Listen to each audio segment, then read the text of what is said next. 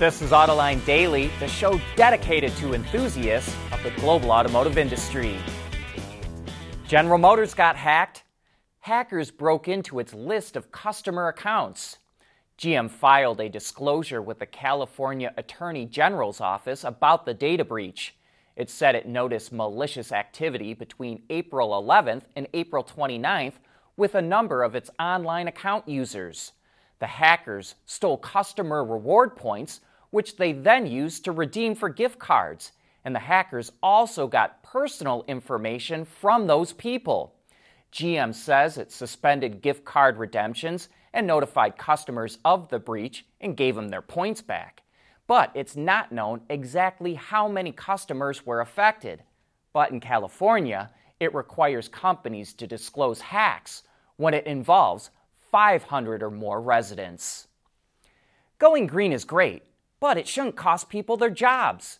So an EV battery startup named Sparks is partnering with the United Mine Workers of America to recruit and train laid-off coal miners to work at a new battery plant that it will open in West Virginia. The factory will employ 350 people who will produce cobalt-free batteries for forklifts, agriculture equipment, and energy storage. And that has got us wondering. The senior senator from West Virginia, Democrat Joe Manchin, has opposed providing extra incentives for EVs and batteries that are made with union labor. But now that union-made batteries will be made in his state, will the senator have a change of heart? Automakers are telling their interior suppliers that they want to go vegan. They're going to start offering leather delete options for customers who don't want animals slaughtered just to trim out their interior. So automakers are looking for alternative materials that can replace leather-wrapped seats, armrests, shift knobs, and steering wheels. In fact, they don't even want that substitute material using graining that mimics animal hide. Instead, they want cloth and high-tech vinyls that look and feel good. So Continental refitted an old Volkswagen bus to show how its polyurethane and PVC materials can be used throughout the interior. It even has a fake wood that looks and feels like real oak. And these materials are more durable and easier to clean than leather and wood, and they even breathe without any perforations. Conti says designers can go with white seats and steering wheels and not have to worry about them looking dirty over time. And it's also working on a way to repair these materials with a heat gun if they get scratched, scraped, or cut. You just heat it up and it seals itself. There's another factor at work here. High-tech vinyls are lower cost than leather, and Tesla was the first automaker to go full vegan with its cars, and it sure sounds like the rest of the industry is going to go that way too. At Schaeffler, we pioneer motion. Electrifying mobility. Manufacturing smarter. Reducing CO2 emissions. Making energy production clean. Schaeffler pioneers motion to advance how the world moves.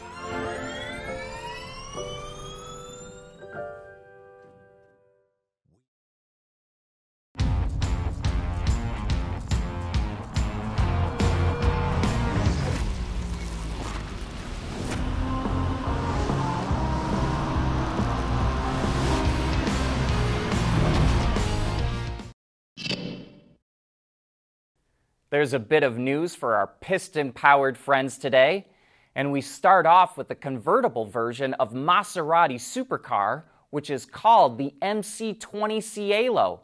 Officially, Maserati calls this a spider, spider with a Y, and it features a smart glass retractable roof that can change its opacity from light to dark at the push of a button. But when ready for that open-air feeling, it folds into the body in just 12 seconds. And like many retractable top cars, the MC20 Cielo weighs more than its coupe counterpart. It's 65 kilograms or 143 pounds more. But with over 620 horsepower on tap from its twin-turbo V6, I don't think performance is going to suffer too much. The coupe will do 0 to 60 in under 2.9 seconds. The coupe also starts at $212,000. An electric version of the MC20 will be revealed at some point in the future as well. But back to the piston power again. Land Rover showed this picture of the new long wheelbase version of the Defender. To go along with the 90 and 110, the Defender 130 features 3 rows of seating for up to 8 passengers in a 2-3-3 configuration. Land Rover also says it will come with the latest digital and chassis technologies. More information to come during the full reveal on May 31st. Now we jump over to Dodge, who is offering a new appearance package for the Durango called Hemi Orange. It was actually first offered on the Charger and Challenger, but it proved popular enough that it's now making its way to the Durango. Inspired by the original orange color of the Hemi engine, the package comes with unique orange and gunmetal hood stripes, gray and orange exterior badging, satin black tail lamps, 20-inch wheels, and orange stitching throughout the interior. And special edition packages like these are all about extra profit. Available in 3 options, the Hemi Orange package retails from about $2,000 up to $5,000. We want to know what drives your testing. OTA, connected car, diagnostics, remote testing. Intrepid Control Systems is here to help you work from anywhere. Intrepid Control Systems, driven by your data. There are a few key reasons to start a business in Michigan. First of all, it's the talent. Second, Michigan is wired for winning. Third, the ecosystem here is really focused on supporting businesses in the market. The Justice Department is hammering FCA, now part of Stellantis, with a huge fine for installing defeat devices for diesel engines. Stellantis agreed to plead guilty to criminal conduct and will pay a $300 million fine for cheating on the diesel emission regulations. The investigation involved more than 100,000 Jeeps and Ram pickups built between 2014 and 2016. And Lucid has to recall all of its cars. There's a problem with the wiring of its big center screen. But it's not alone. The entire auto industry has a big problem with recalls. The Wall Street Journal reports that Ford has recalled the most vehicles this year. Tesla is in second place, which is kind of surprising because it has built so many fewer vehicles. Even so, Tesla can fix most of its problems with over-the-air updates.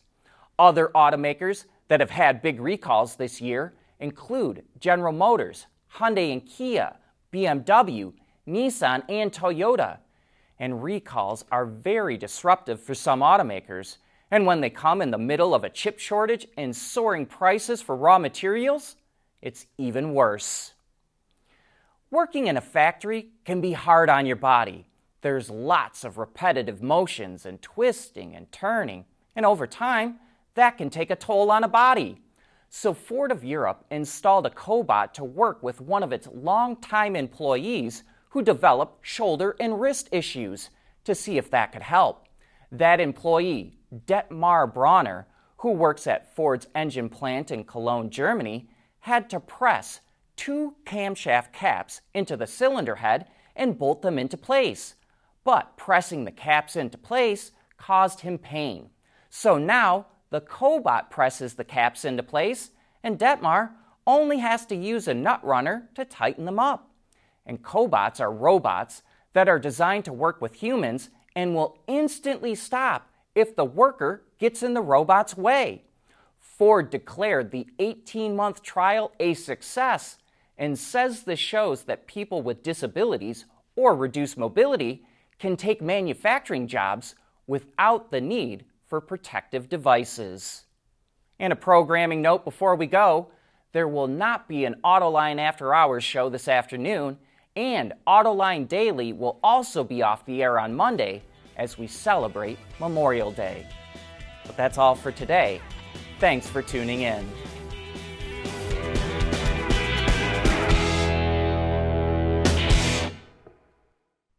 Autoline Daily is brought to you by Bridgestone, solutions for your journey.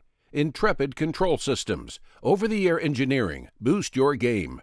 Schaeffler, we pioneer motion. And by the Michigan Economic Development Corporation.